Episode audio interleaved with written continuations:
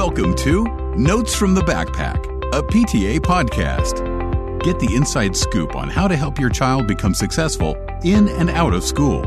As parents, we know that your child can sometimes forget to share the notes from their backpack. That's why we've launched this podcast just for you. Welcome to today's episode of Notes from the Backpack, a PTA podcast. I'm LaWanda Toney.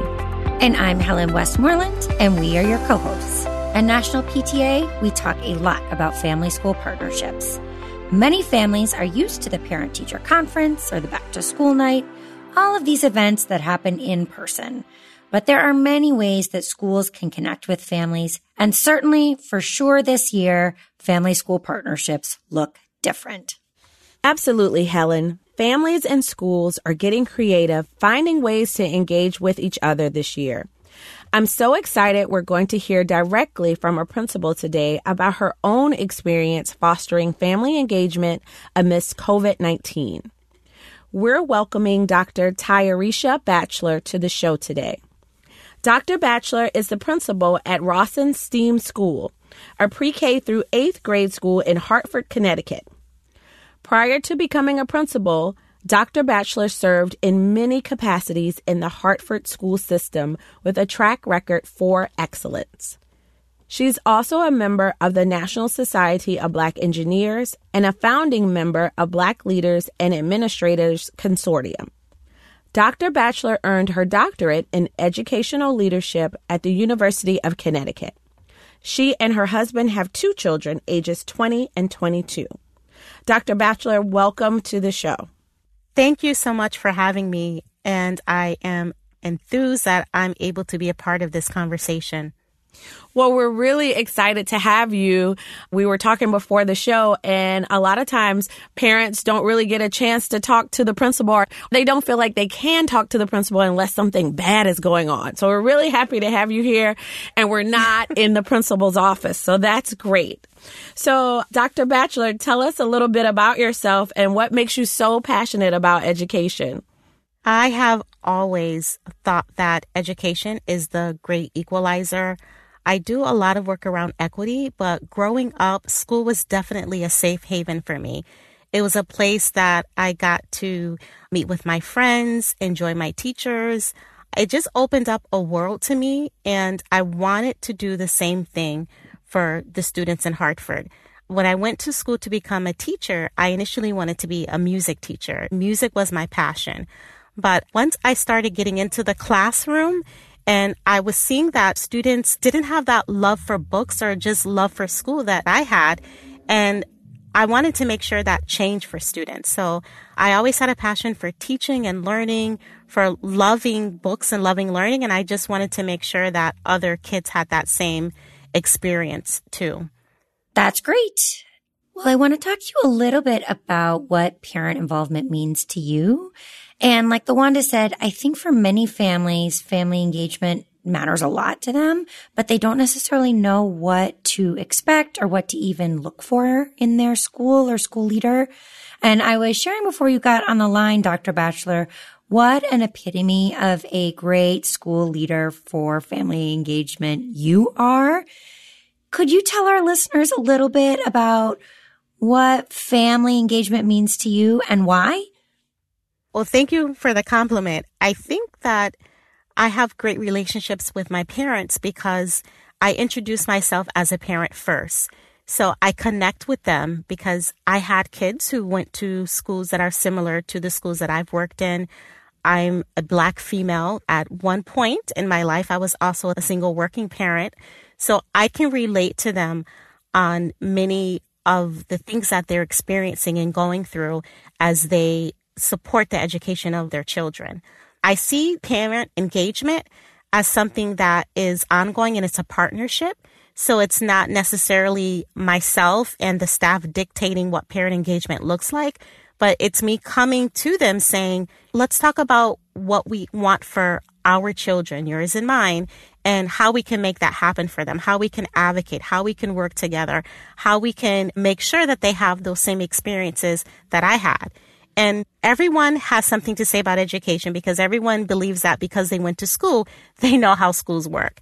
I say that our parents were not just the first teachers, but they're the ongoing teachers. So you learn something mm-hmm. at school and then you may go home and your parents may teach it a different way which I don't know if we're going to talk about math instruction, but which is perfect because the way that we're teaching math now is we're teaching new math and old math mixed together so that kids think about the way that they learn and then they're able to incorporate that into different strategies. So I tell them that this is an ongoing partnership and I have to change the way that people feel about schools. So if they had a bad experience with schools, mm-hmm. then they may not want to come into the building. And some of our parents, it's generational. I also see some parents coming in with their kids and I had their kids when they were in kindergarten and elementary school. So I think it's also wow. easier for me because I'm in the same community that I've worked in for a long time. I've lived in this community. I'm close to this community. Mm-hmm. But I think it's also about them being able to know what's happening during the day for me to understand what's happening when they're at school and for us to join those two things together. So it's continuous. Learning doesn't happen one way in school and then another way at home. We have to mix that up and we have to make sure that this mm-hmm. is just the way we live. I live as a principal. It's not something that I turn off. I don't go home and turn off my phone. Mm. This is who I am. And parents know that. And I can also say things to them as a parent that maybe some other people can't because I've been in their shoes. Mm-hmm. I love that, Dr. Batchelor. And you made me feel so much better about teaching my son, he's in second grade, the math that I know because when I'm looking at his math, I'm like, okay, but I know how to carry the one. So I'm going to show you that, but I'm not trying to screw you up. So I'm really happy out of everything that you said that you said it's okay to combine the two because I think that's definitely an example of how parents, some of the anxiety that we feel about, especially being home during the pandemic, trying to help, but not trying to mess them up. So I just appreciate personally that you said that it's okay. we all are learning. We're learning a lot of different things. And we also have yes. to value what the parents and what the community brings to our students, mm-hmm. especially when you look at standardized testing. And there's a lot of, if we talk about equity and racism and bias, we have to also recognize mm-hmm. that when you have a diverse population, our kids are bringing in their culture, they're bringing in their lived experiences, and they haven't historically been acknowledged as something that we value. So I appreciate the stories of how grandma is teaching math while she's teaching them how to cook and how to measure. Those are the life mm-hmm. skills and the learning and the things that help our students to connect to that's why kids love learning and love coming to school. It's because we're not separate. We're showing them all of the worlds put together and all of the things that they can learn. I love and this truly is a partnership. So I learn from the parents every day. They learn from me. And I'm also saying to them, this new math, I wasn't doing this math with my kids when they're in second grade. I'm struggling too. if you see my car in the parking lot from seven to seven at night, it's because I'm learning math too. So as teachers and administrators, we're going through this at the same time. But I do yeah. appreciate that they're willing to come and watch the teachers do it. And virtually now there's so many tools, but you have to be careful with that. I don't want people to think that virtual learning right now that during this pandemic means we're taking everything from the classroom and putting it online. No, we are exploring yeah. how do we use technology how do we engage our students? And also, how are our students going to be using technology in the new fields? What doors is this going to open up for us? So we're doing mm-hmm. this together at the same time and we have high expectations that our staff is going to learn how to use new tools and our students are going to learn it and then our students are going to go home and teach it to the parents and when parents have questions they're going to text me they're going to go on ClassDojo they're going to go on our facebook page they're going to call miss Bithy, our family resource person they're going to see us when we do 4 mm-hmm. corners in the community and they're going to ask us explain what number bonds means because I have a kindergarten kid and that's all she talks about. And we're going to laugh about it and yeah. I'm going to explain it and I'm going to explain it two and three different times in two and three different ways. And when our kids do it well, I'm going to take pictures of it and I'm going to send them pictures. And we're going to keep this conversation of how we're educating our kids as an ongoing conversation, something that we continuously talk yeah. about and go back and ask questions and show them what the kids are doing. That's why I say I live as a principal. It's not something that you turn off because it's continuous. Mm-hmm. I love that. I love that too. And I want to go even a little bit deeper into your new math example because you talked about a few things. Always being accessible yourself and your staff also always being accessible so that families can go to both of you with questions. Are there other ways you're sharing ideas or examples with your families so that they can support their kids learning at home? And what does that look like for you in a normal year? And what does that look like for you now? In a normal year, I would have families coming into the building all the time. It is really an open door policy. And it took some time because I needed the staff to be comfortable with people coming in and watching because sometimes there's some insecurities on teachers' parts also. When you have students in front of you and administrators in front of you and then parents, so we had to develop that trust factor and be able to know how we give each other criticism and how we push each other to excel. So we had to work on developing that. One way that I did that once a month, we would do rounds and teachers always do rounds where they go into each other's classrooms and they visit each other and they give each other feedback on instruction and they look at what the students are doing. Well, we have that where the parents come in and they do that with the teachers. And again, you don't just invite everyone into the classroom, everyone into your building. You train people of what evidence to look for of good instruction. And then you're very clear on what will it look like when we go into the classroom. So there's norms and there's team building. So you do all of those things with teachers and staff members at the same time together. And then you bring them in a part of the conversation and then you start doing these walkthroughs. The other way is on any given month, we could have about 50 parents coming in for PTO and we don't waste their time. So there's a tight agenda and the agenda comes from the parents. And I know that there's times when mm. there's things that I feel that I need to cover, but I have to step back and I have to allow them to do that. So we also had to make it a little less formal. When I was at another school, we had meetings at McDonald's. So we would try different places in the community because people weren't always comfortable coming into the building yet. Because remember, some people had bad experiences in schools and we had to change that. Some people didn't know if there would be people in the building that spoke their language. So there was a lot of reasons why people were not as comfortable coming into the building. So we had to work to get people comfortable. Me greeting families outside in the morning when they come in, a lot of Facebook posts, Twitter posts, letting them see me talking to their kids, all of those things made them feel more comfortable so that they would come into the building. But now what we're doing is we're doing that virtually. And we're also doing it with home visits. So we have a team. I spent a lot of time this summer going to homes and I'm going in, but I'm respecting their privacy and it is COVID-19. So there's times when I'm just doing door knocking and then I'm standing behind and dropping off signs about their kids and I'm waving to the kids we also do drive-bys now where we drive by or parents drive by and they pick up materials that they're using for their virtual classes. So some families are working with their kids at home, but we know they still need those tools. They need those manipulatives. They need those cubes for math.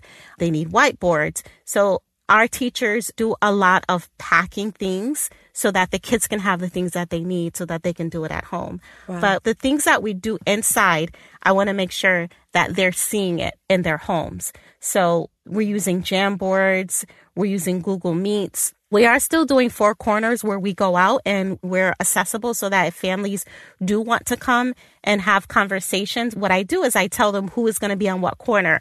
Some parents may be mad at me in October, I may have had to say, your child is not logging in. So we're going to have a meeting about that. But I understand that. And I understand that when parents are upset is because caring for kids is very passionate. So sometimes we have to allow people to be upset with the principal because the principal called them out on something or they called me out on something. So four corners means you may not come to my corner to meet with me, but you may go to one of the other corners and meet with another teacher that you have a good relationship. But then I'm going to ask that person to help me build a better relationship with this parent. So when we have our team meetings, and we're discussing students who need extra support and the students who are doing an excellent job and how can we make sure that we are not watering down the curriculum for them. So when we have our data team meetings, I ask that question. So who has a great relationship with this family? So who's going to be the person to contact this family? And I'm okay with knowing that it's not always going to be me, but it's my job to then loop back around so that I am one of the people who can reach out to them. Hmm. That's really great. So, using your example of Four Corners, what are you hearing from families right now during the pandemic? What type of feedback are you receiving about school?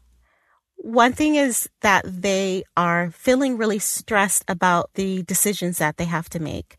They mm-hmm. have the option of having the students in person or virtual, and they're struggling with that. And they're hearing a lot of people's opinions of whether or not they're making the right choice.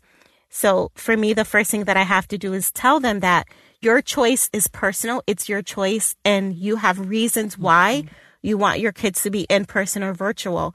My job is to make sure that their kids have the best education, the best experiences possible, whether they're in person or virtual. So the first thing I'm telling parents is the choice that you made is okay. It's the right choice that you had to make for your family and for your child.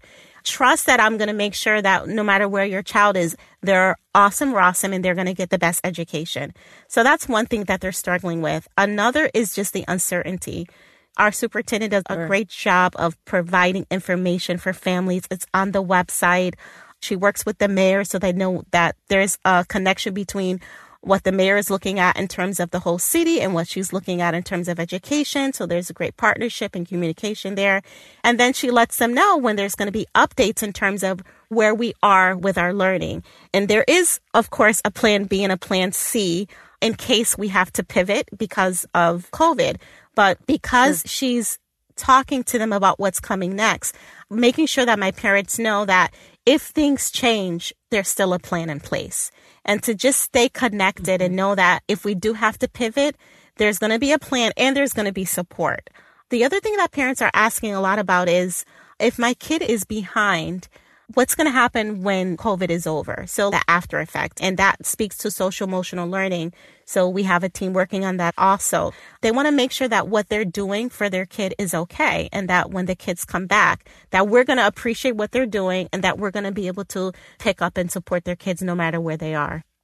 Thank you for that. I want to pick up on what you were sharing around the role of families in your community and especially that of parent leaders.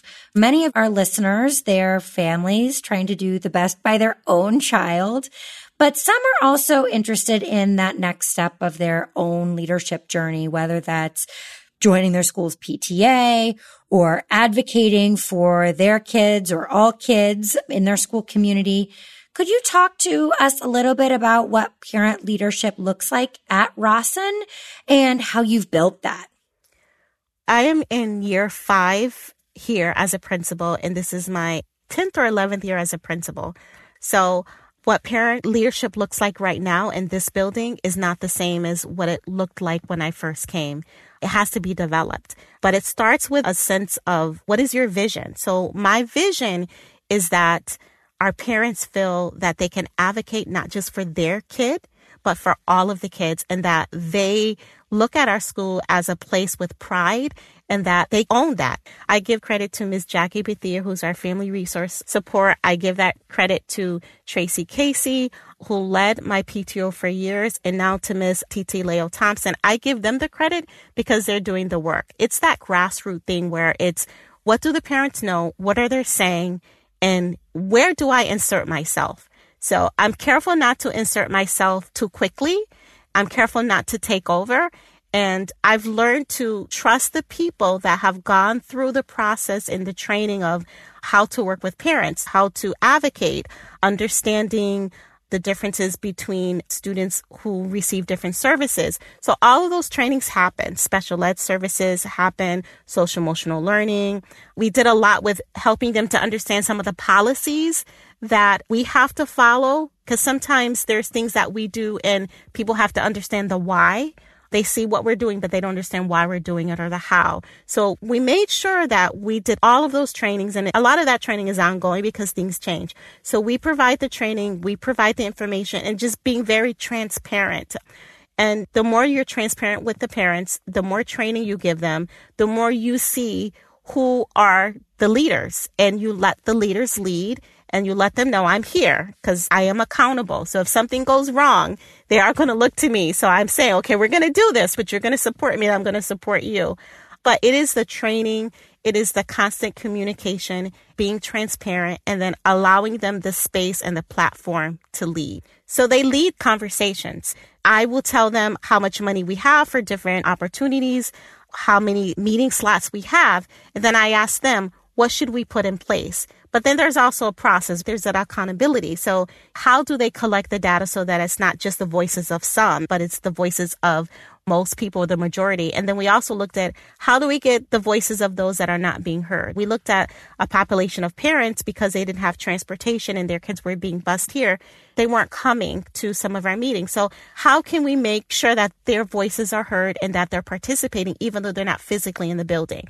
Because parents participate in other ways. It doesn't mean that they always have to be in the building. I was that single parent for a few years where the way that I was supporting was by calling other parents, by putting positive things out there, by asking questions, by doing homework. So one thing that some of our families do is I give them homework for different grade levels and let them try it out and then let me know what is difficult on the parents' part, what they didn't understand, so that then I can talk to the teachers about communication for homework. But you have to make sure that everybody is able to participate. So for that parent who works nine to five and can't get here, I'm not going to allow them to think, oh, I can't do it. I can't be there, so I'm not a part of it. No, you're going to be a part of the decision making here too. You're going to be a part of what happens. So just making sure that everyone voices heard and being ready to jump in with some solutions when people are not available and making sure that we know that we're serving everybody. It's everyone's voice here. It can't just be a few. And when it's just a few, you got to step back and say, okay, we're going to stop and we're going to look at how we can get other people to join and to understand the work that we're doing. The other way I do that also yeah. is with my partnerships. I have great partnerships because what I have to do right now is I have to make sure that there's safety and there's teaching and learning. So those are the two things that I do. So I have to have great partnerships so that they can do the other work that I can't do. The mailing, the phone calls, posting things on social media, having different groups, meeting on the other side of town with families and sometimes doing the door knocking when I'm doing teacher observations. So I have partnerships with the Village for Children and Family, UConn, the Neag School of Education. So that partnership helps too because then they're bringing in some of their assets, but it's matching the vision. So sometimes people come to the door knocking and I'm like, no, you're not coming into Rawson because that's not our vision right now. We're not ready for that. But the partnerships that you have, you keep them involved and you use them and they use you. And that's how our community continues to thrive. I think that's really great. And it sounds like you guys have a great relationship with your parent community. What advice do you have for parent leaders who want to strengthen their relationships with principals? I think one thing that they need to do is get to know their principal on a personal level also understand what their vision is, understand what their passion is, look into their background. What was their upbringing? What was their experience with school? Is this a second career for them? So understanding the perspective of the principal helps you to advocate and meet them halfway. And then spending time looking at how the schools have changed over time. So when I came to this school, it was the beginning of the turnover into the Lighthouse Grant. So this school all of a sudden became a STEAM school. This school all of a sudden started to have a bigger EL population. So understanding the school, the demographics, the changes that are happening, and then knowing who the leader is and understanding that you're working with the principal, not against the principal, and also knowing how to advocate for all kids and not just for your own. Leaders have to support other people. So shame on me if I have a great PTO for three years, but then when those students go on to high school, my PTO drops, that means that I didn't make sure that those leaders looked to other parents to help them to become leaders mm-hmm. also. I think that's a mistake that some schools make because parents are going to leave. Their kids are going to get older. So you want to develop that. And I'm always saying, okay, I'm looking for the next round of leaders.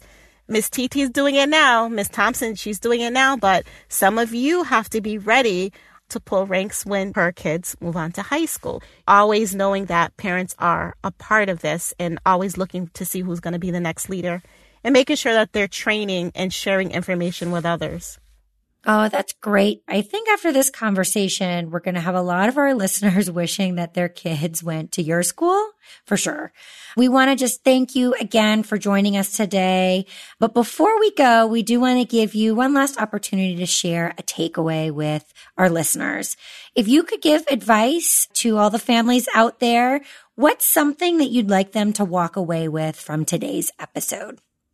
I want them to be encouraged to know that yes, we're in a pandemic and things have changed quickly, but be encouraged that we're off to a good start. Something it's coming, something new. A new world has opened for our kids because we were forced into it, but just be encouraged that our kids are adapting really well. Our kids are learning new strategies, learning new skills, and just know that our kids are going to be okay. They're going to be fabulous and they're going to achieve everything that we set out for them to achieve. I know that the kids are going to make it. Great. Thank you. And to our audience listening, thank you for joining us. Before you go, we want to remind you to please rate and review our podcast. Your reviews and ratings help others find our show, and we love hearing from you.